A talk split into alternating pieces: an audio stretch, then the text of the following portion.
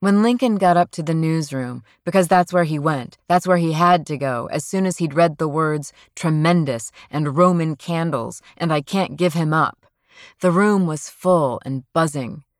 Most of the reporters must have special Y2K shifts. They were hanging out in clumps around the newsroom, laughing and talking. Lincoln took a deep breath. The air felt like champagne in his lungs. There she was, the girl from the break room. Beth. She was there, at her desk.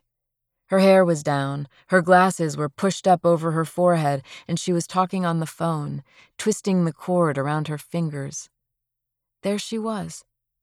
Lincoln was going to say hello.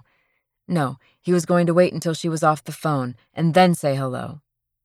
No, and then he was going to kiss her. No, he was just going to kiss her. He wasn't going to wait.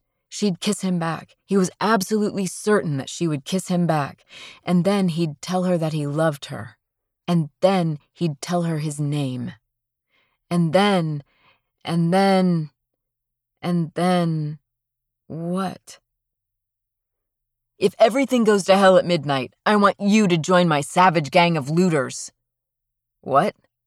Lincoln turned around. Chuck was standing behind him. He had a blue marker in his mouth, and he was looking at a pie graph. Do these percentages make sense? Chuck said, holding out the graph. I don't know, Lincoln said. I'm asking you to check them.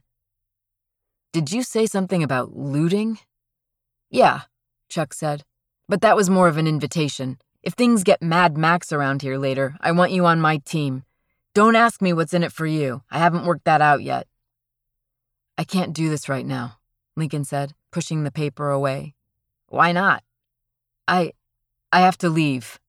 Are you okay? No.